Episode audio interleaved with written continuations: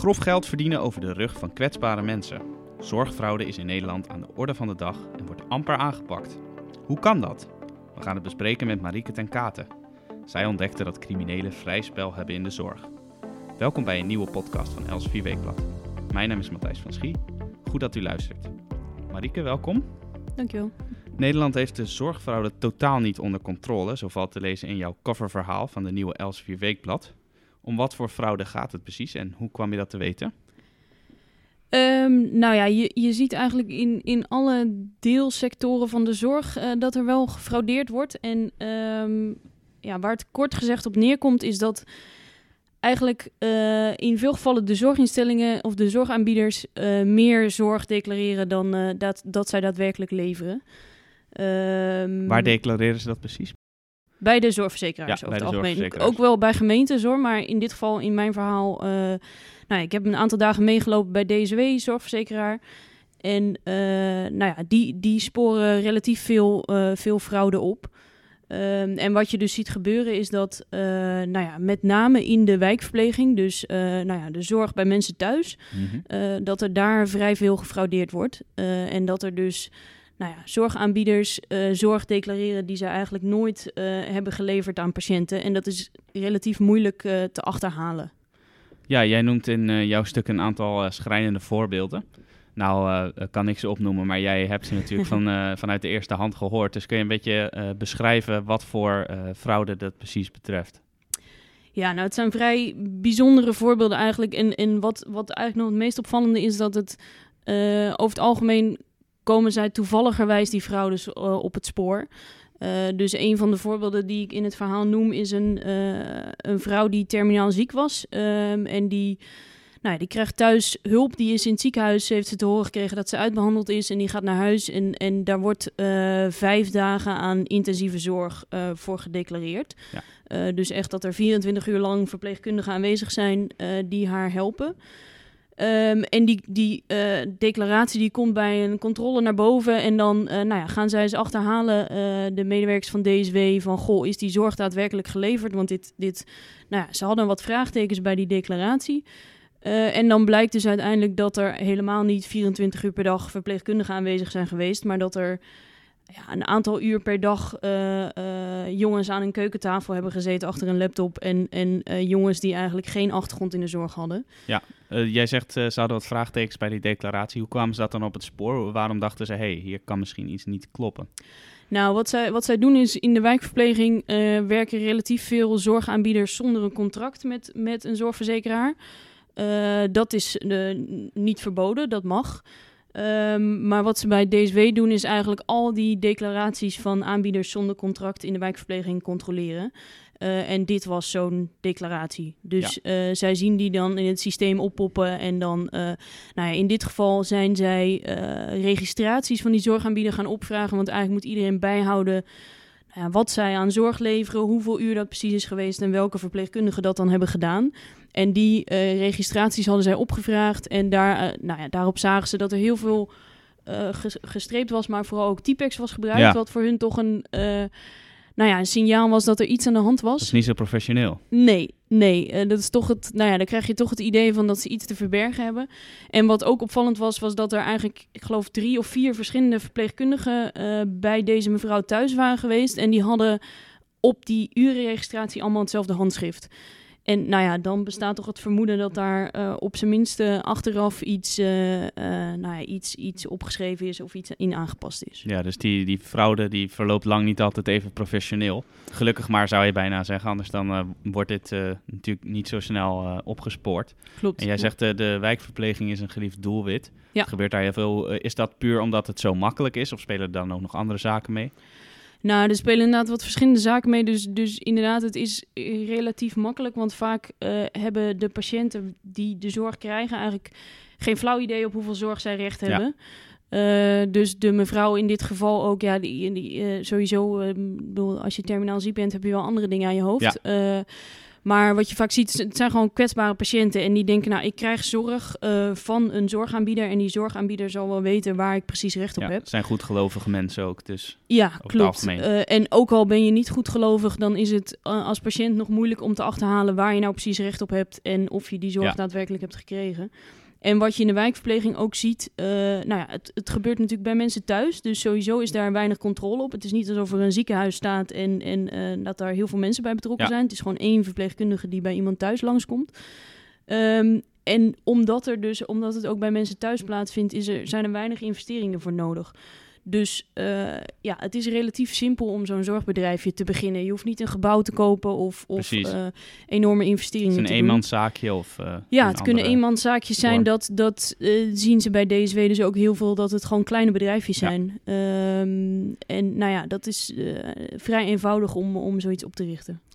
Aan wat voor aantallen moeten we ongeveer denken? Hoeveel van dit soort fraudebedrijfjes, instellingen zijn er ongeveer?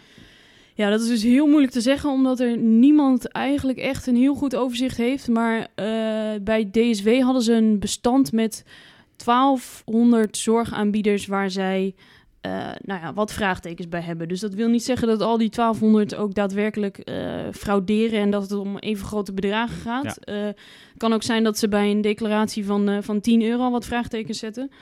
Uh, maar goed, die 1200 is wel. Uh, ja, zij zetten daar niet voor niks vraagtekens bij. Ja. Dus. Nou zijn er natuurlijk officiële cijfers over, over fraude in de zorg. Jij schrijft in je artikel dat in 2018 uh, zorgverzekeraars hebben onderzocht dat er zo aan 20,5 miljoen euro gefraudeerd is. Maar DSW, de zorgverzekeraar waar jij bent meegelopen, die zegt dat het echt om een veelvoud daarvan gaat. Hè? Ja, klopt. Uh, en dat, nou ja, dat zijn ook maar schattingen. Uh, dat is natuurlijk super moeilijk te zeggen, omdat er niet. Uh, dit staat natuurlijk nergens geregistreerd. Nee. Uh, maar die schatting die DSW geeft, nou ja, dat zijn inderdaad een, een enkele honderden miljoenen, zeggen zij per jaar. Um, en dat is een schatting die. Uh, je had een aantal weken geleden een uitzending van Nieuwsuur. in het Openbaar Ministerie had het daarin ook over dit soort bedragen. Ja. Dus dat zijn niet helemaal dingen die compleet uit de lucht komen vallen. Nee, dus, uh, dus het Openbaar Ministerie is daar wel degelijk mee bezig. Ja. Maar de, de fraude is dus moeilijk op te sporen. En dat, uh, dat komt onder andere, zeg jij net, omdat uh, het heel makkelijk is om zo'n zorgbedrijfje te beginnen. Mhm. Waarom is dat zo makkelijk gemaakt? Waarom hoor je daar niet allerlei overtuigende bewijzen en vergunningen voor te hebben? Ja, nou, de, uh, het, is op zich het feit dat het inderdaad zo makkelijk is, dat is ook niet een nieuw, uh, een nieuw gegeven of zo. Dat is eigenlijk al jarenlang bekend. Uh, en ook dat, er daardoor, dat het daardoor relatief makkelijk is om te frauderen. Um, het idee daarachter is een beetje, en dan formuleer ik het heel kort hoor, maar um, is dat er. We, we, nou ja, we hebben marktwerking in de zorg. En het idee is dat de overheid zich zo min mogelijk met die markt bemoeit. Nou ja, en, en zo is er wel, je moet wel een vergunning hebben, maar die vergunning, uh, nou ja, daar hoef je niet allerlei bewijzen of allerlei diploma's voor te laten zien. Het idee is dat de, de markt zijn werk doet en dat aanbieders die nou ja, geen goede zorg leveren of, of uh, uh, niet, nou ja, niet goed genoeg doen of te weinig zorg leveren, dat die vanzelf afgestraft worden in de markt. Dus bijvoorbeeld Ja. door zorgverzekeraars die, die hen opsporen. Uh, maar wat je nu ziet is dat, uh, dat zegt DSW ook, uh, nou ja, de, we hebben daar dus een aantal dagen meegelopen en het is gewoon ontzettend duidelijk dat zij redelijk uh, de wanhoop nabij zijn, om het zo maar te zeggen. Dat je, zij doen ontzettend hun best om, om fraudeurs op te sporen. Maar omdat die toelatingsprocedure zo eenvoudig is, is er, nou zijn er zoveel mensen die daar misbruik van maken. Dat zij, ja, ze hebben nu tien werknemers die dagelijks uh, hiermee bezig zijn. En zij zeggen, ja, we kunnen het drie, vier keer zo groot maken, die afdeling. Uh, maar ja, het houdt ergens op. Hm. Uh, nou zijn het natuurlijk, uh, kan ik me zo voorstellen, althans mensen die uh, misbruik willen maken van, van kwetsbare mensen, zieke, terminale mensen, dat dat best vaak figuren zijn die al wat op een kerfstok hebben, die een criminele achtergrond hebben bijvoorbeeld. Mm-hmm. Zou, zou het daarom niet heel nuttig zijn als zij op zijn minst bijvoorbeeld een verklaring omtrent gedrag moeten overleggen? Want dan zou natuurlijk al gauw aan het licht komen dat zij een strafblad hebben bijvoorbeeld. Ja, nou, en dat is inderdaad ook een van de voorstellen die DSW heeft om gewoon bij alle uh, nieuwe zorgaanbieders dat uh, uh, verplicht te stellen. Um, en ja, zij, zij kunnen precies zien welke nieuwe zorgaanbieders er op de markt komen. Er was een soort pilot die ooit gestart is en zij krijgen nog wekelijks te zien wie er, wie er opnieuw de markt op komen. Eh, en zij screenen dat eh, om Ja. eens te kijken van, goh, wie, wie zijn dat nou? En nou ja, daartussen zie je inderdaad gewoon mensen die eh, al of al eerder gefraudeerd hebben. Eh, ze noemden een voorbeeld van iemand eh, die veroordeeld was voor banden met de Hofstadgroep. Ehm nou ja, mensen met totaal geen zorgachtergrond. Ja. Ja, er, er is genoeg te screenen vooraf. Dat zeggen zij ook van ja, als je ook maar een beetje wat filtert vooraf, dan, dan hou je al zoveel fraudeurs buiten. Want ja, eh, een voorbeeld wat zij ook noemde was: vraag ze gewoon eens om, om een businessplan te laten zien of een eh, zorgdiploma. Ja. Want dat is toch niet zo gek om te vragen aan iemand die zorg wil gaan verlenen. Wat is jouw zorgachtergrond en waarom denk je dat jij eh, geschikt bent om een zorginstelling op te richten? Mhm. En dat zijn eigenlijk allemaal dingen die, die nu niet gevraagd worden. Het is gewoon simpel een kort formulier op de website invullen. Wij zouden het zo meteen even kunnen doen. Ja. En, en binnen vijf, tien minuten heb je een zorginstelling. Ja, kwalijk. Eh, nou, Ja. als, als ik jou zo hoor over deze misstanden, je hebt ze vooral ontdekt omdat je bij eh, DSW hebt eh, meegelopen. Maar de vraag die mij direct te binnen schiet, en ongetwijfeld vele luisteraars ook, is: waar is de overheid hier? Waarom wordt hier niet veel strenger op gecontroleerd en wordt dit niet veel harder aangepakt? Ja, terechte vraag. Is natuurlijk een, spe- een inspectie die als toezichthouder daar ook toezicht op de zorg houdt. Eh, maar wat die voornamelijk doet is eh, nou ja, kijken of alle zorginhoudelijke de protocollen en zo bijvoorbeeld op orde zijn. Ehm, nou ja, dat, dat is, het is een, eh, laat ik het netjes formuleren, een vrij beperkt toe- toezicht. in die zin dat de inspectie ook gewoon niet de capaciteit en, en eh, ook niet echt de kennis in huis heeft om, om echt dit soort... Nou ja, er zijn voorbeelden van echt criminele bendes die, Ja. die heel bewust frauderen met zorggeld. Zouden ze nou bijvoorbeeld met justitie samen moeten werken, met politie of... eh, Ja, er zijn ook wel heel veel samenwerkingen hoor. Maar dat, eh, je, je ziet toch in de praktijk ook dat eh, vanwege privacyredenen niet altijd onderling gecommuniceerd Hm. mag worden. Dus nou ja, dat, dat maakt het gewoon ontzettend lastig in de praktijk om, om met elkaar die, die, die fraude aan te pakken. Ja, dat is een bekend probleem inderdaad, de privacywetgeving. Ja, ja. Ehm, Ja. Jij hebt jouw, eh, jouw bevindingen ook voorgelegd aan het ministerie, het ministerie van Volksgezondheid. Hoe reageren die? Nou, ze, er, er wordt gewerkt aan een nieuwe wet om, om eh, die, die toet- toetreding eh, wat, wat aan te scherpen eigenlijk. Ehm, maar wat je ziet is, en dat zegt DSW ook, van ja, het is... eh, eigenlijk gaat die wet in de praktijk, die nieuwe wet, geen verschil maken. Want eh, nou ja, een, een onderdeel uit die nieuwe wet is bijvoorbeeld een meldplicht. Mhm. Eh, dat is, nou ja, kort gezegd, het verzoek aan nieuwe zorginstellingen om zich even netjes te melden bij de inspectie. Ja, dat, eh, dat, je kan je al afvragen of iedere zorginstelling dat dan netjes doet. Je zou dat natuurlijk als criterium kunnen eh, meenemen dat bijvoorbeeld zorgverzekeraars pas declaraties gaan uitbetalen als, er, eh, als nou ja, ze bewezen hebben dat ze zich gemeld Ja. hebben. Maar goed, op het moment dat die zorginstellingen bekend zijn bij de inspectie, dan moet er ook wel eh, ruimte zijn om die zorginstellingen te controleren. En eens te kijken wat ze doen en, en te kijken of ze netjes zorg leveren. En dat is nou net het probleem. Want nu, eh, ja, alle, heel veel van de zorginstellingen die nu frauderen, de inspectie weet donders goed dat die zorginstellingen bestaan. Ehm, dus het feit dat die zich melden, dat gaat geen enorm verschil maken Nee. in de praktijk. En wat gaat volgens eh, de zorgverzekeraar DSW dan wel het verschil maken? Nou, zij zijn eh, eh, door het ministerie ook uitgenodigd om mee te denken van... goh, wat moet er nou veranderen in die nieuwe wet?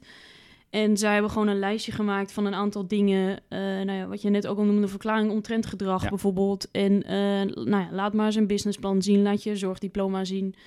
Ehm, en het ministerie denkt daar, die, die, die, nou ja, die denkt daar ook wel over na. Die, die neemt die tip, tips mee, zeggen zij dan in een reactie. Maar wat je tot nu toe ziet, is dat in het wetsvoorstel wat er nu ligt, is dat, die, nou ja, dat er een soort mogelijkheid wordt opgenomen om bijvoorbeeld om een VOG te vragen, een verklaring Ja. omtrent gedrag.